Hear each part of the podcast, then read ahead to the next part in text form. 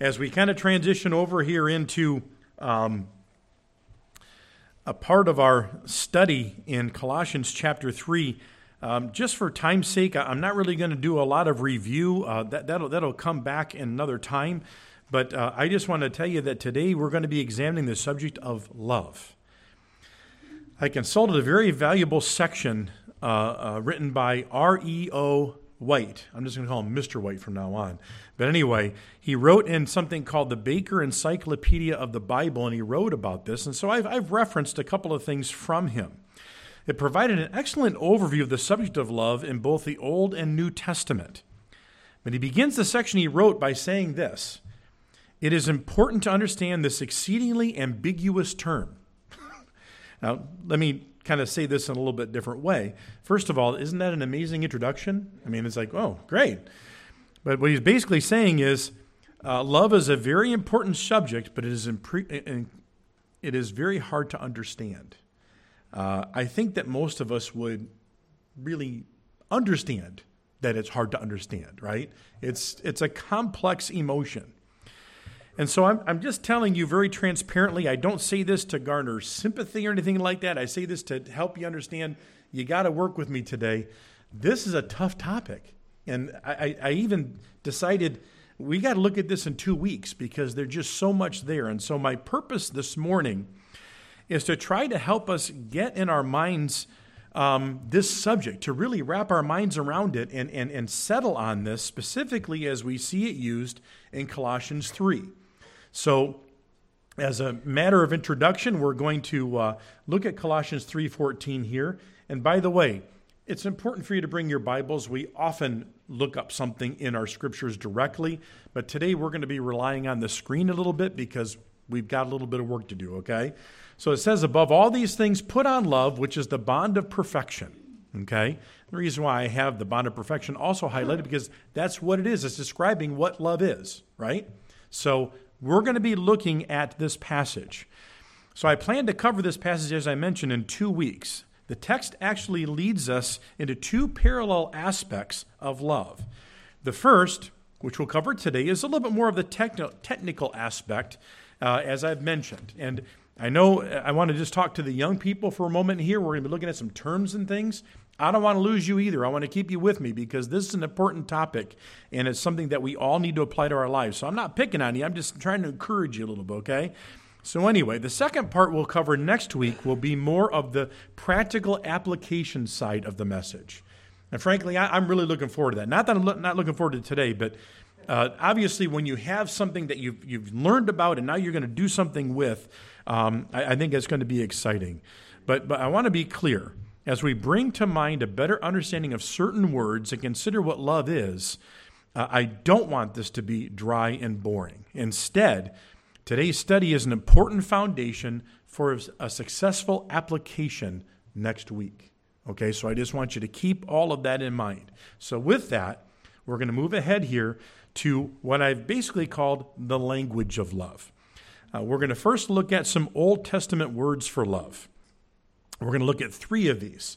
The first one is ahab. And by the way, um, I don't know if I'm saying these things right exactly. I, I don't speak Hebrew, all right, but I'm working at it. So this is my understanding of how this says. Okay, so it's a it's a broad general use for the word love. It can mean love for an object, right? It can mean physical love. It can mean love for others and love for God. So that's kind of how we use love, right? You know, I love ice cream, and I do. Okay, um, I, I, love my wife, not the same way I love my ice cream. And so this is one of that you know more broad-based type of terms that we use love for, and, and you can see that in the scriptures. We're going to give you a few examples. The first one comes from 1 Samuel 20, verse 17. Beautiful passage, right? Now, Jonathan again caused David to vow because he loved Ahab, and all these are that. He loved him, for he loved him as he loved his own soul. Wow. They had a deep friendship, didn't they? Okay, so here's Jonathan, and, and what they did was they exchanged vows in this context because David was being threatened by, by um, Jonathan's dad, Saul. Okay, And because of that, they made kind of a pact, so to speak, that no matter what would happen to one or the other, that the other one would take care of their families and stuff. They, they, they had a dedication to one another. And so this goes back to this idea of love. And then Proverbs 12:1 says, Whoever loves instruction loves knowledge, but he who hates correction is stupid. Now we're not going to focus on the, the stupid part here, okay? It's enough said. But but look at that. Whoever loves, right? We're not talking about just, yeah, if you kind of sort of no, there, there's a dedication here, right? And that's what that's what love is. And then we see Isaiah 123. Your princes are rebellious and companions of thieves. Everyone loves bribes. Again, that's that word ahab. And follows after rewards. They do not defend the fatherless, nor does the cause of the widow come from before them, or come before them. So we see that there's a negative aspect to, to loving as well. Okay? I want you to see the well rounded aspect of this. The second word that we see is, is called uh, kashak to love, delight, or set in love.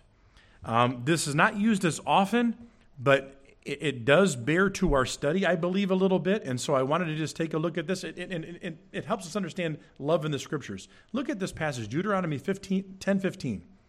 The Lord delighted, kashak, only in your fathers to love them. And we go back to that first word, ahab. And he chose their descendants after them you above all peoples as it is this day.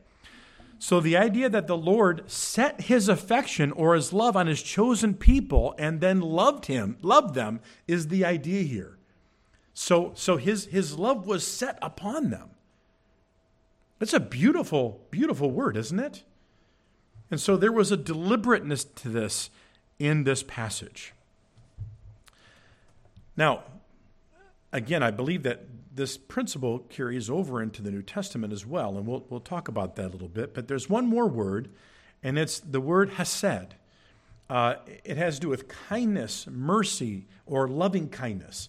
So many, many times you will see, and by the way, this is a, a widely used word. Many, many times you will see this word used in in uh, passages related to the prophets, even speaking of, of God and his people and different things, about how he has dealt with them.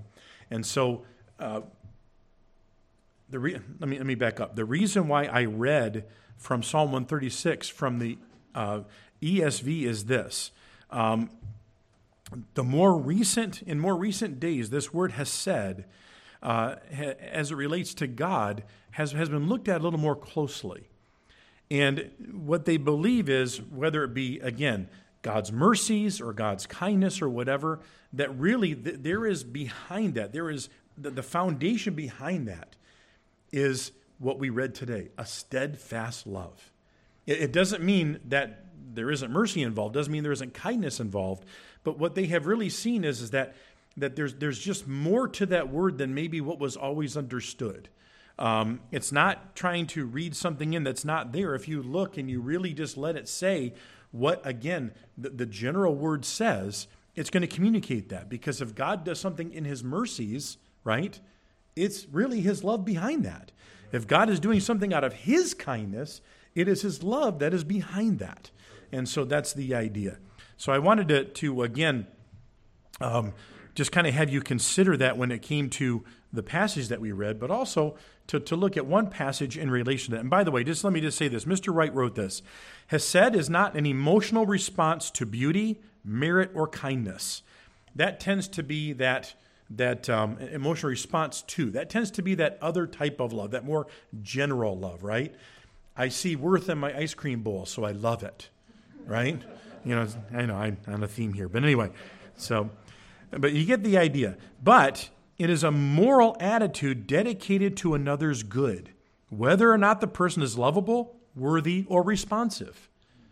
Now, it's easy for us to throw the rocks at the children of Israel, right, and say, yeah, God had to deal with them so many times, and I'm going to read this again, when they weren't lovable, worthy, or responsive. But of course, I always am, right? No, we're not.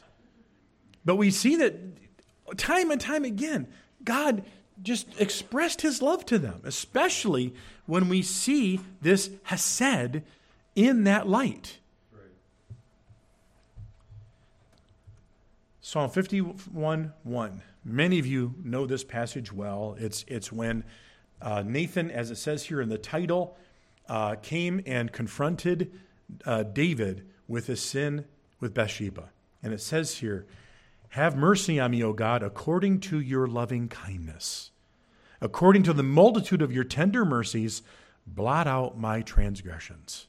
What, what was David counting on? By the way, was David a follower of the Lord? Yes.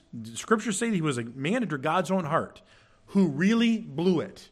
And you've heard that many, many times. So what I'm trying to do is, is just quickly establish a context here that we have a guy who was at the top of his spiritual game, but not at this time.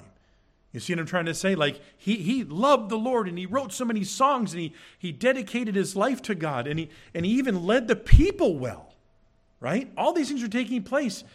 But man, he hit a major I almost said he hit a pothole. He didn't hit a pothole. He practically destroyed himself. And he did destroy others around him as a result of this. This wasn't just a blip. This was a major thing. But what does he rely upon? When he goes to God in confession, now I believe he already confessed. He, writ, he wrote about his confession. By the way, wouldn't it be wonderful if you and I picked up a hymn book next week and started singing about our life like this? Wouldn't it be great? this was a song. David exposed himself for who he was but he also recognized God for who he was. And he pleaded with the God of loving kindness to take his sin away. Wow. Wow. That's amazing. All right, so let's move on here. We have some New Testament words. First off, there is phileo, to be a friend, to like or love someone or something. It does lend itself a little bit more to this idea of this Ahab that we saw in the Old Testament, but it's probably a little more serious than that, right? I'm not I don't know that this this friendship love is a friendship with ice cream, for example, okay? But but it's it, it, it still has that more general uh, attitude about it.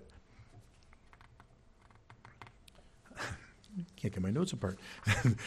So, um, as we look at this, th- there are other uh, New Testament words, but we're going to stick with these two, okay? Um, and, and as we think about that, let me just say a couple of things. Some, um, some things to think about as we're, as we're moving into this part of the study. My purpose is that we continue to appreciate the subject of love in the scriptures, right? That's what we talked about. We, we, want, to, we want to get a, a, a bigger picture of what love is in the scriptures and appreciate that. And my hope is as, that as we see the different aspects of love more accurately, it is going to help us to specifically see Colossians in a better light. But I believe that we can run into two possible negative outcomes of our, if our understanding of love, New Testament love here, is off between this word phileo and then the next word, which we're going to look at, is agape. First, we can de- develop a lower view of a word for love and miss God, what God intends for us to know and do with it. In other words, if we start to kind of say one, one kind of love is way more important than another kind of love, and we elevate that, I believe this can take place specifically with this, this phileo, friendship um, kind of love. The second is we can elevate a word to the point where we either fixate on the word itself or we make it so special that achieving it is somehow out of the reach, except for the spiritual elite. And I say that specifically because that's exactly what Paul has been warning us in the book of Colossians. Our faith in Christ, meaning even our daily practice of our faith, is not for the spiritual elite only. As a matter of fact, it's not. There's no only. It's for everybody. It doesn't matter what our what our educational status is. It doesn't matter how long we've been in the Lord. We can all and should all do it. Right? Well, it's the same way with this word. With a word. Let's say it like that. So, either way, we can miss the mark of actually doing what the word is supposed to communicate. And this is where we can potentially stumble when we artificially elevate agape love, right? If we say this is a very high, godly love, oh man, I, where is it? I, I can't grasp it, right? We don't want to do that. Not when it's really the word that's used most for love in the New Testament. All right?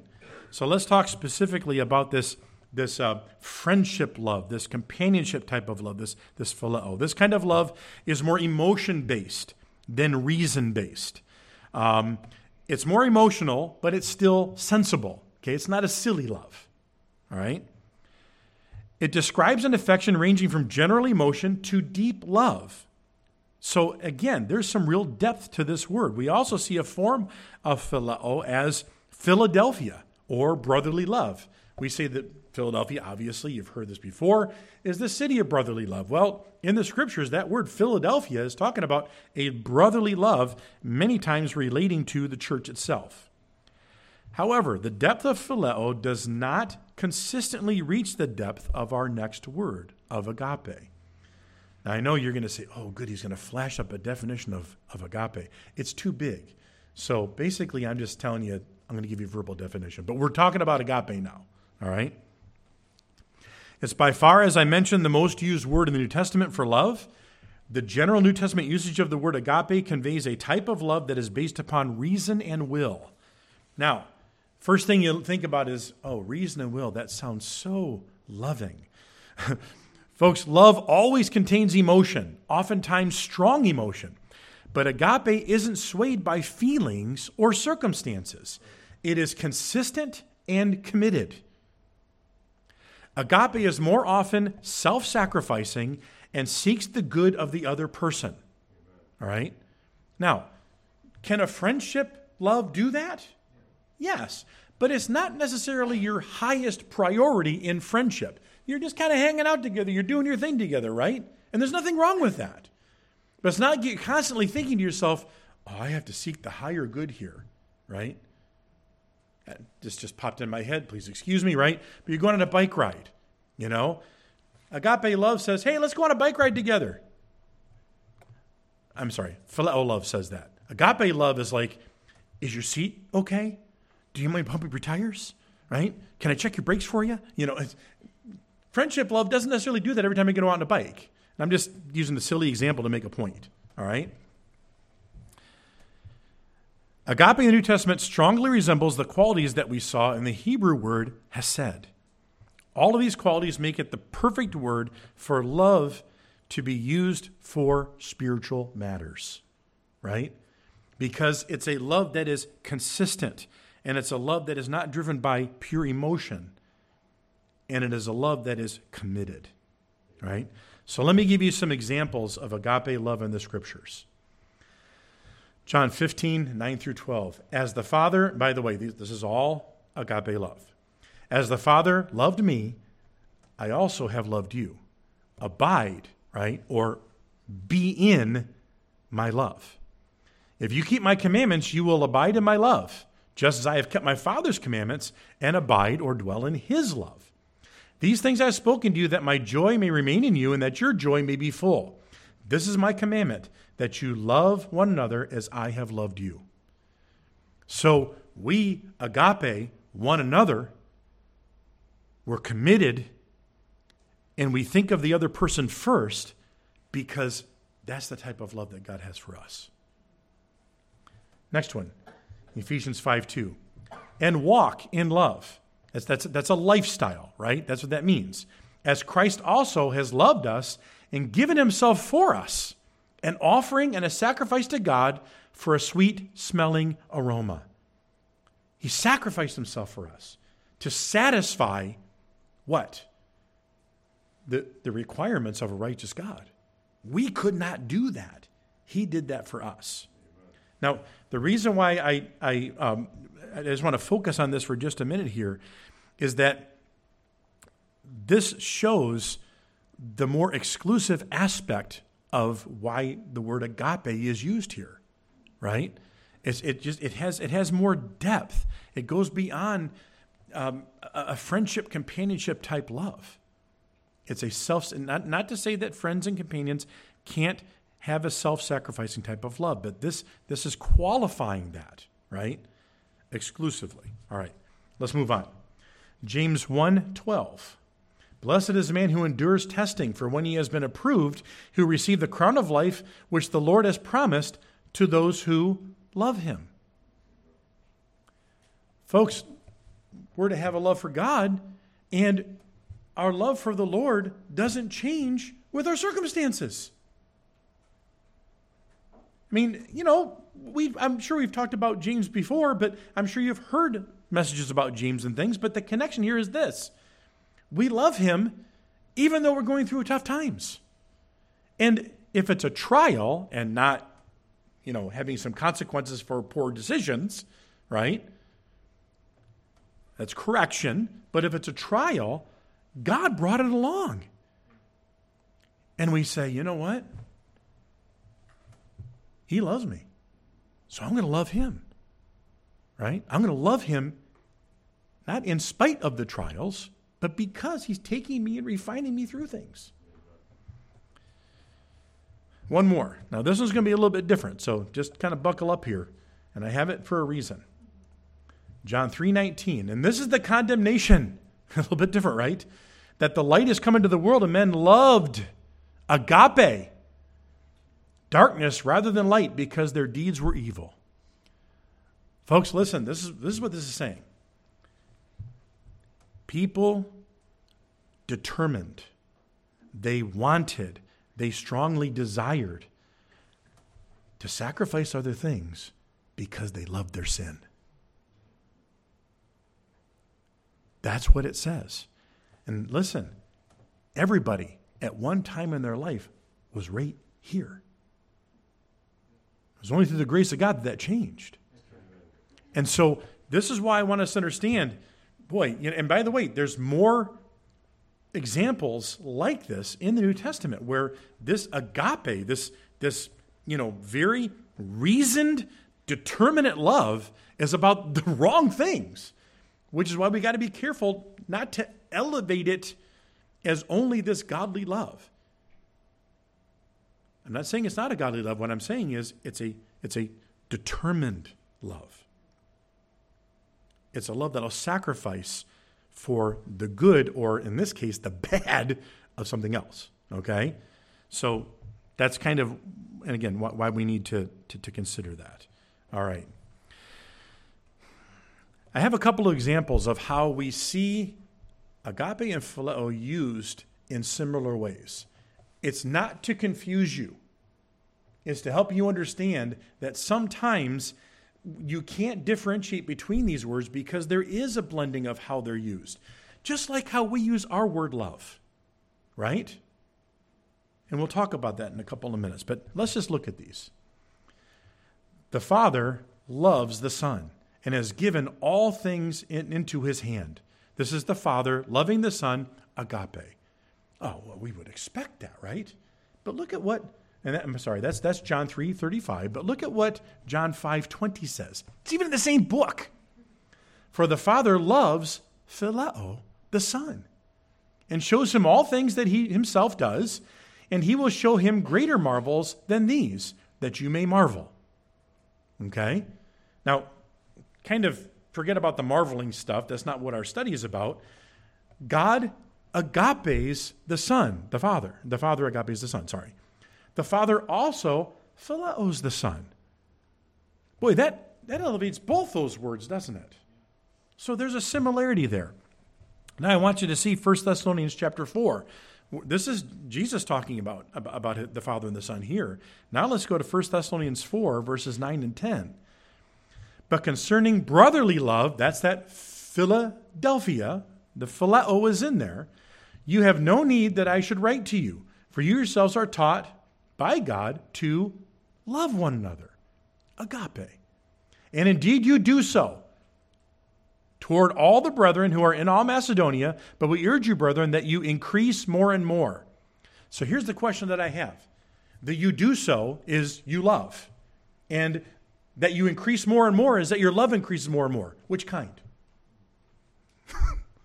yes. the answer is yes. Both that brotherly love and that self sacrificing, determinate love. And they can go together. And so, like I say, I'm not trying to confuse anybody here. What I'm trying to say is, is that we don't want to say that one is lofty and one is not, because it can, it can make one out of reach and it can kind of push one off to the side. And boy, the way the usage is, these are both beautiful terms for love. But it doesn't change, doesn't change what agape means. There is that threshold where agape is very much about that commitment that takes place. So, as we wrap up our coverage of the New Testament terms for love, a couple of illustrations may help us understand the difference between the two. I'm going to just give you an example of, of our own lives of how Maggie and I would express our love. When Maggie and I were headed toward marriage, we felt that we were marrying our best friend. We still tell one another, I love being with you, or I love doing life with you. And really, that's, that's a, a phileo type of love. Now, make no mistake, right? It's rich, it's deep. We really love each other. But it's more of that companionship idea. And there is a very strong aspect of that to marriage. There can be a very strong aspect of that to friendship, as we talked about. But when we committed our lives to one another, we were not saying to one another, hey, let's hang out together for the rest of our lives. Right? Let's pal around.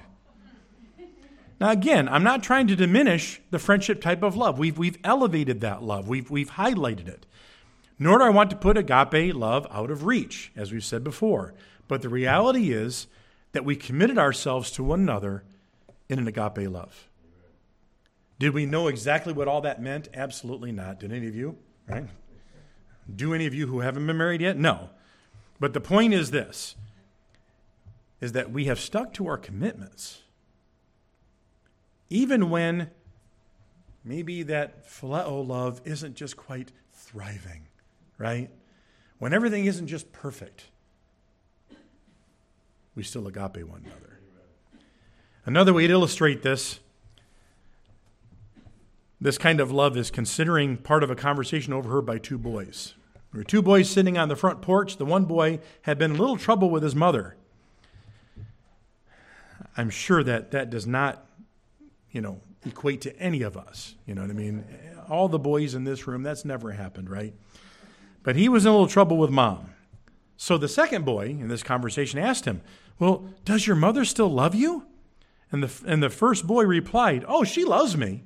She doesn't like me very much right now, but she loves me. The boy knew that his mom wasn't happy with him for whatever he had done. Her phileo type of love or personal affection was, was running a little thin at that time. But the boy also knew that no matter what he had done, his mom's agape for him wasn't going to change. And I'll tell you, there's a lot of moms in this room that will attest to that, right? Both aspects of it.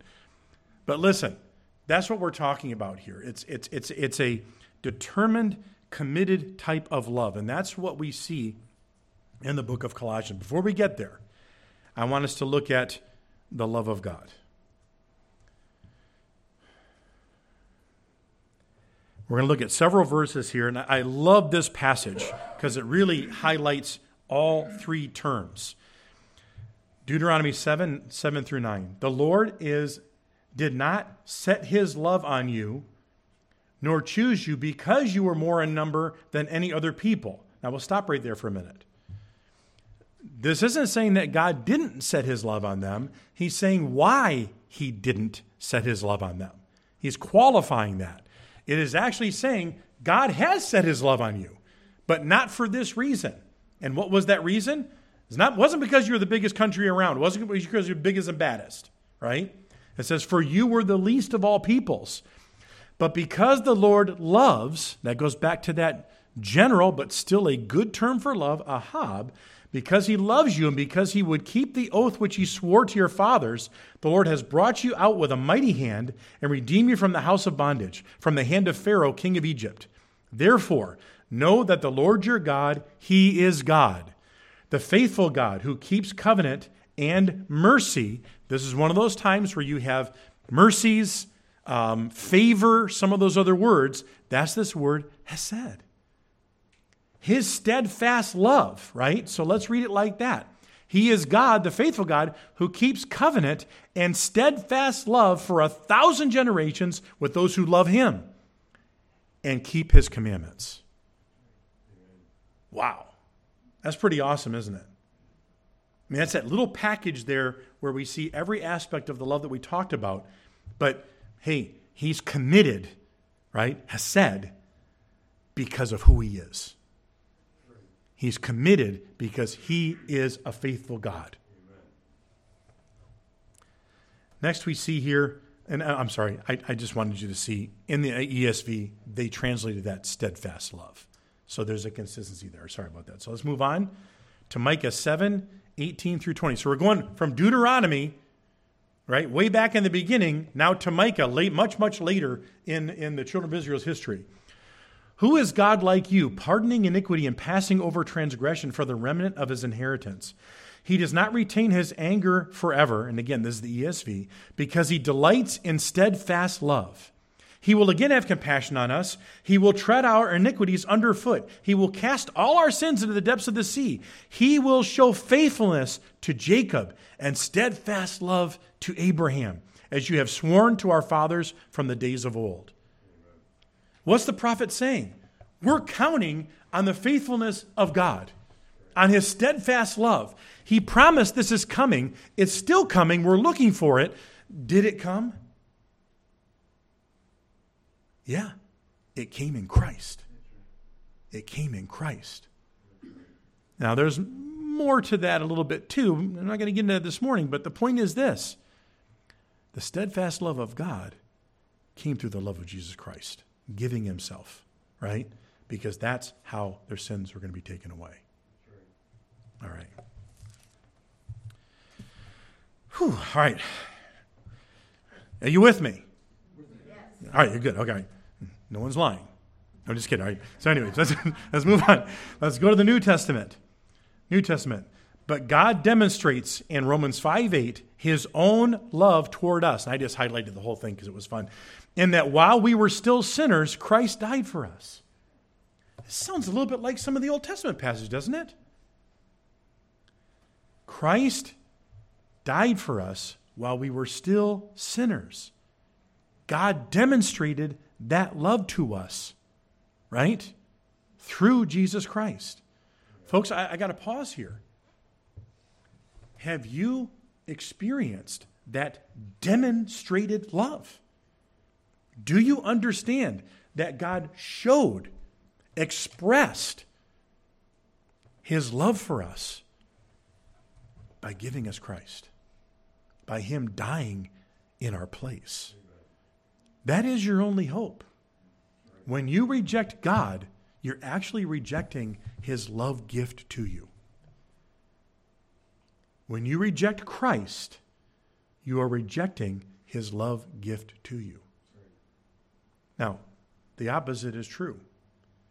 When we recognize that God loved us so much that he demonstrated that by giving us Christ as a gift, as, as the, the replacement for us, as taking the place of all of the punishment that we deserve, that we had actually earned, right?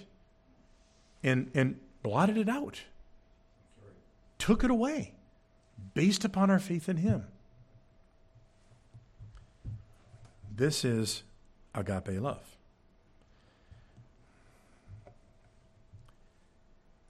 Hebrews 12, verses 5 and 6. And you have forgotten the exhortation which speaks to you as sons my son, do not despise the chastising, that, that's, that's punishment, correction, right, of the Lord, nor be discouraged when you are rebuked by him. For when the Lord love, for whom the Lord loves, he chastens and scourges every son whom he receives. All right? So here's the thing. And you've heard me say this illustration before, I know you have. You're standing in a grocery line. Some kid next to you is acting up. They're, they're, they're throwing Skittles everywhere, right? Uh, they're, you know, they're making paper airplanes out of the magazines and stuff. You know, there goes Beyonce, right? You know, all this kind of stuff. Right? All this happening, and your kids over here going, "Hey, mom, dad, shouldn't you be taking care of this?" And your response is going to be what? It's not my kid. not my problem. I like that. not my kid. It's not my kid, right? God says, if you're my child, when you get out of line, I'm going to spank you. And I'm going to do it. Why? Because I, agape, I love you with a deep, committed love. I'm not going to let you keep on going that direction. Wow. Now, by the way, younger folks among us, this is how your mom and dad are supposed to help you out. And it really is because they love you. Please keep that in mind.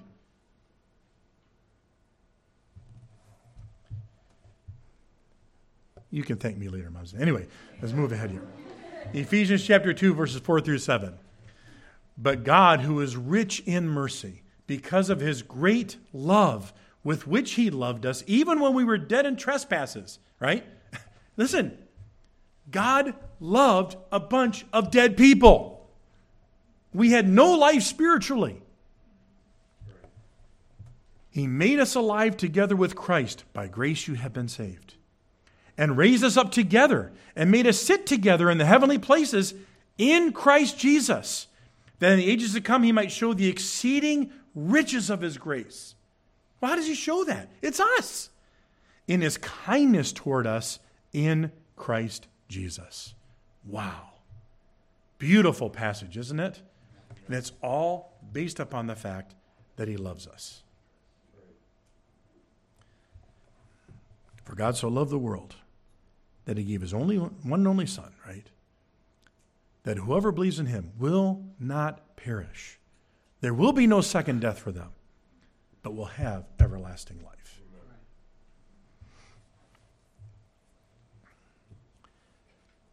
I want us to, I just don't think that we can look at this without taking at least a little bit, and we're not going to take a deep dive into it, but we got to look at the Great Commandment. Mark 12, verses 30 and 31. There was an exchange that was taking place, and this is what Jesus says. The first of all of the commandments is this Hear, O Israel, the Lord our God, the Lord is one. And you shall love the Lord your God with all of your heart, with all of your soul, with all of your mind, and with all of your strength. This is the first commandment. And the second commandment, like it, is this You shall love your neighbor as yourself. There is no other commandment greater than these.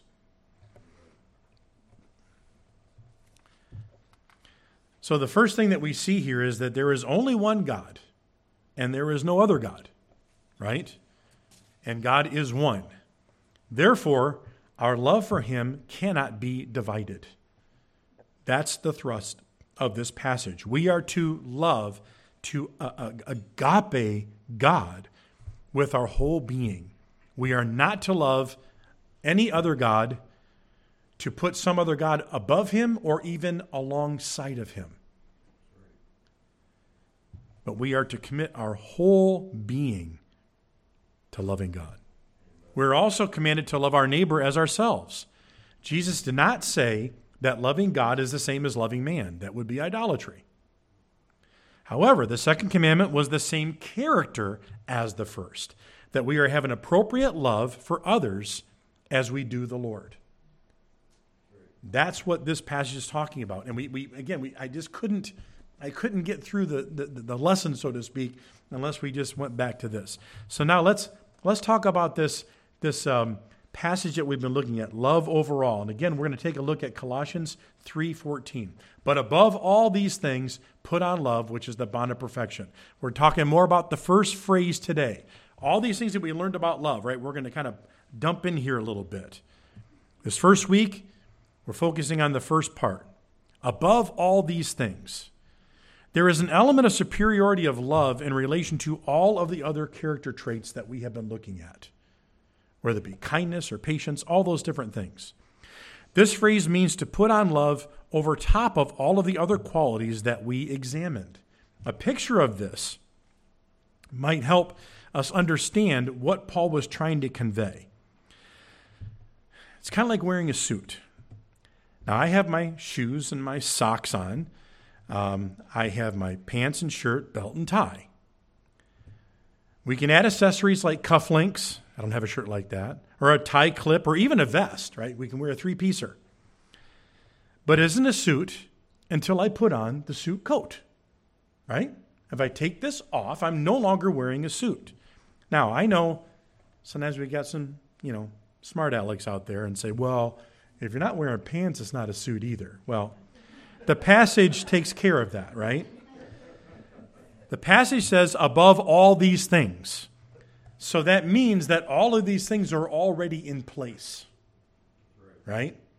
So that's what he's done. He's laid all of these character qualities out, and he says, hey, you top it off by putting on love. It, it, it brings everything together, it makes the ensemble, right? That's what he's talking about here.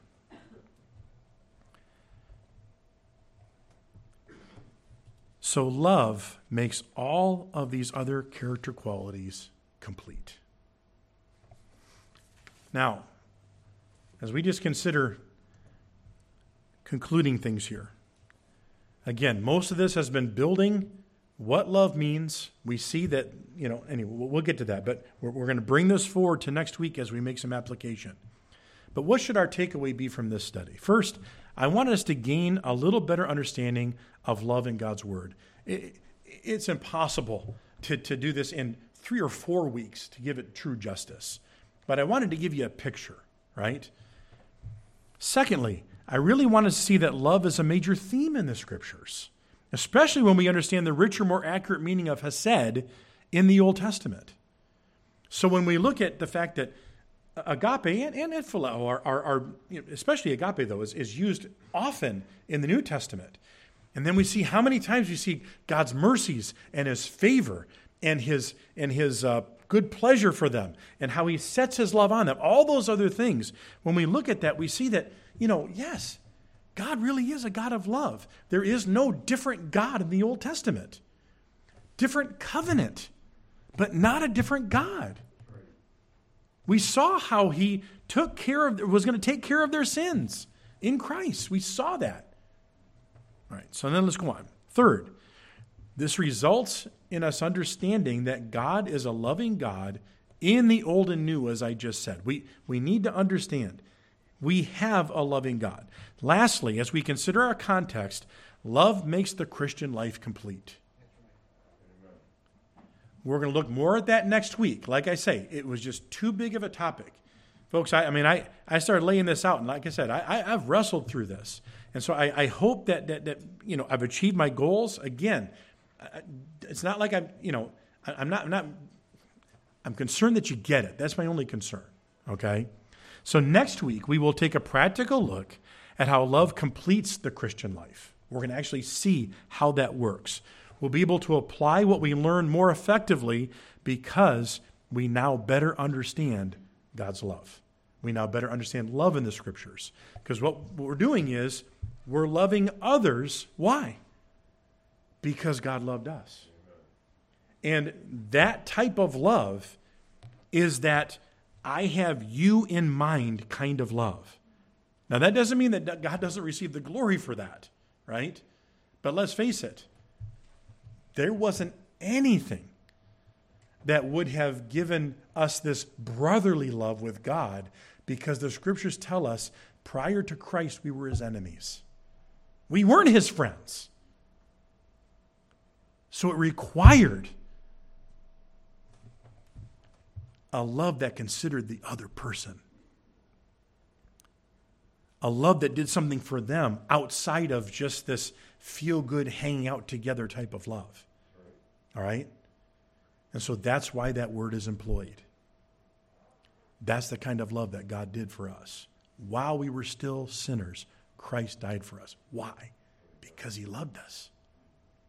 Again, if you have truly not experienced the love of Christ even today, I, I just strongly encourage you to do that. I, it's easy for me on the other side of that faith continuum, so to speak, right? To look back and say, how could you not, right? How, how can we reject this wonderful, beautiful love that God has given to us, where, where Jesus came as the God man, completely, totally self sacrificial, gave it all, gave everything, held nothing back for a people that before having faith in him hated him, loved sin. Agape loved sin, really liked it. But instead, he turns around, he loves us. Like I say, having received it, it's easy to say, what's, what's wrong with somebody who doesn't believe that? I, don't know what's between you and the Lord. I don't know what your experiences have been, but what I'll tell you is this don't let anything, anything, or anybody get in the way of understanding and trusting that God loves sinners. Amen. That He sacrificed Himself. That He gave a message to all people. You come to me, all who are weary and heavy laden, and I will give you rest. And He goes on to say, rest for your souls. Let's pray.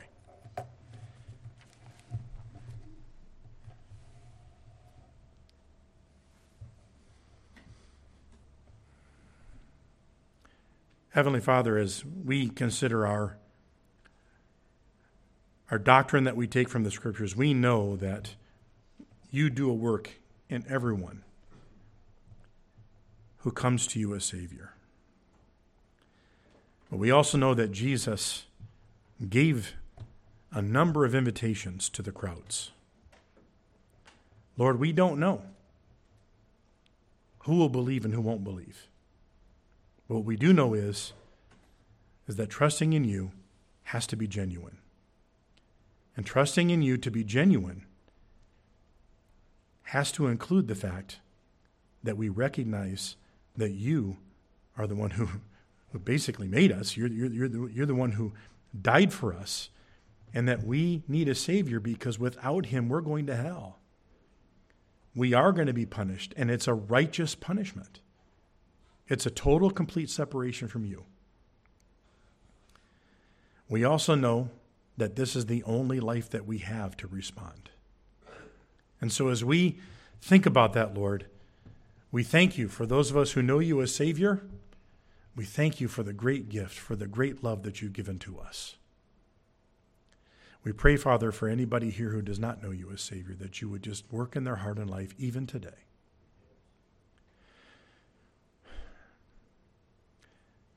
Lord, it's one thing to have received your agape love and to even love you back. Of course, we, we struggle with that, but we also are obedient to that. And we enjoy that relationship. But Father, as we consider the, the crux of our passage, it also needs to be translated, even as the Great Commandment tells us, into loving others. So I pray, Father, that as we have gathered all of this information, as we've seen who you are and who Christ is and, and the love that you have, that that would in turn generate in us that self sacrificing, others oriented love, deep, heartfelt devotion, backed up by action, loving others because you have loved us. As a body of believers, Lord, again, you know us. You know that there is a lot of love in this room. But even as we were challenged, as the, as the Thessalonians were challenged, Lord, may we, may we have that increase more and more. More and more as we understand and appreciate the love that you gave to us. It's, it's, a, it's a complicated term, but in some ways, there's a simplicity about it, especially when we're talking about how we are to love others. It just simply means to consider them and to do something about it. Heavenly Father, in our homes, in our communities, and in our church, what a breath of fresh air it would be to those around us to be a person of love, to shine forth the love that you've given to us. So we ask that you would encourage us to do that, that we would build one another up in the faith and the daily practice of trusting you and of loving you. In Jesus' name, amen.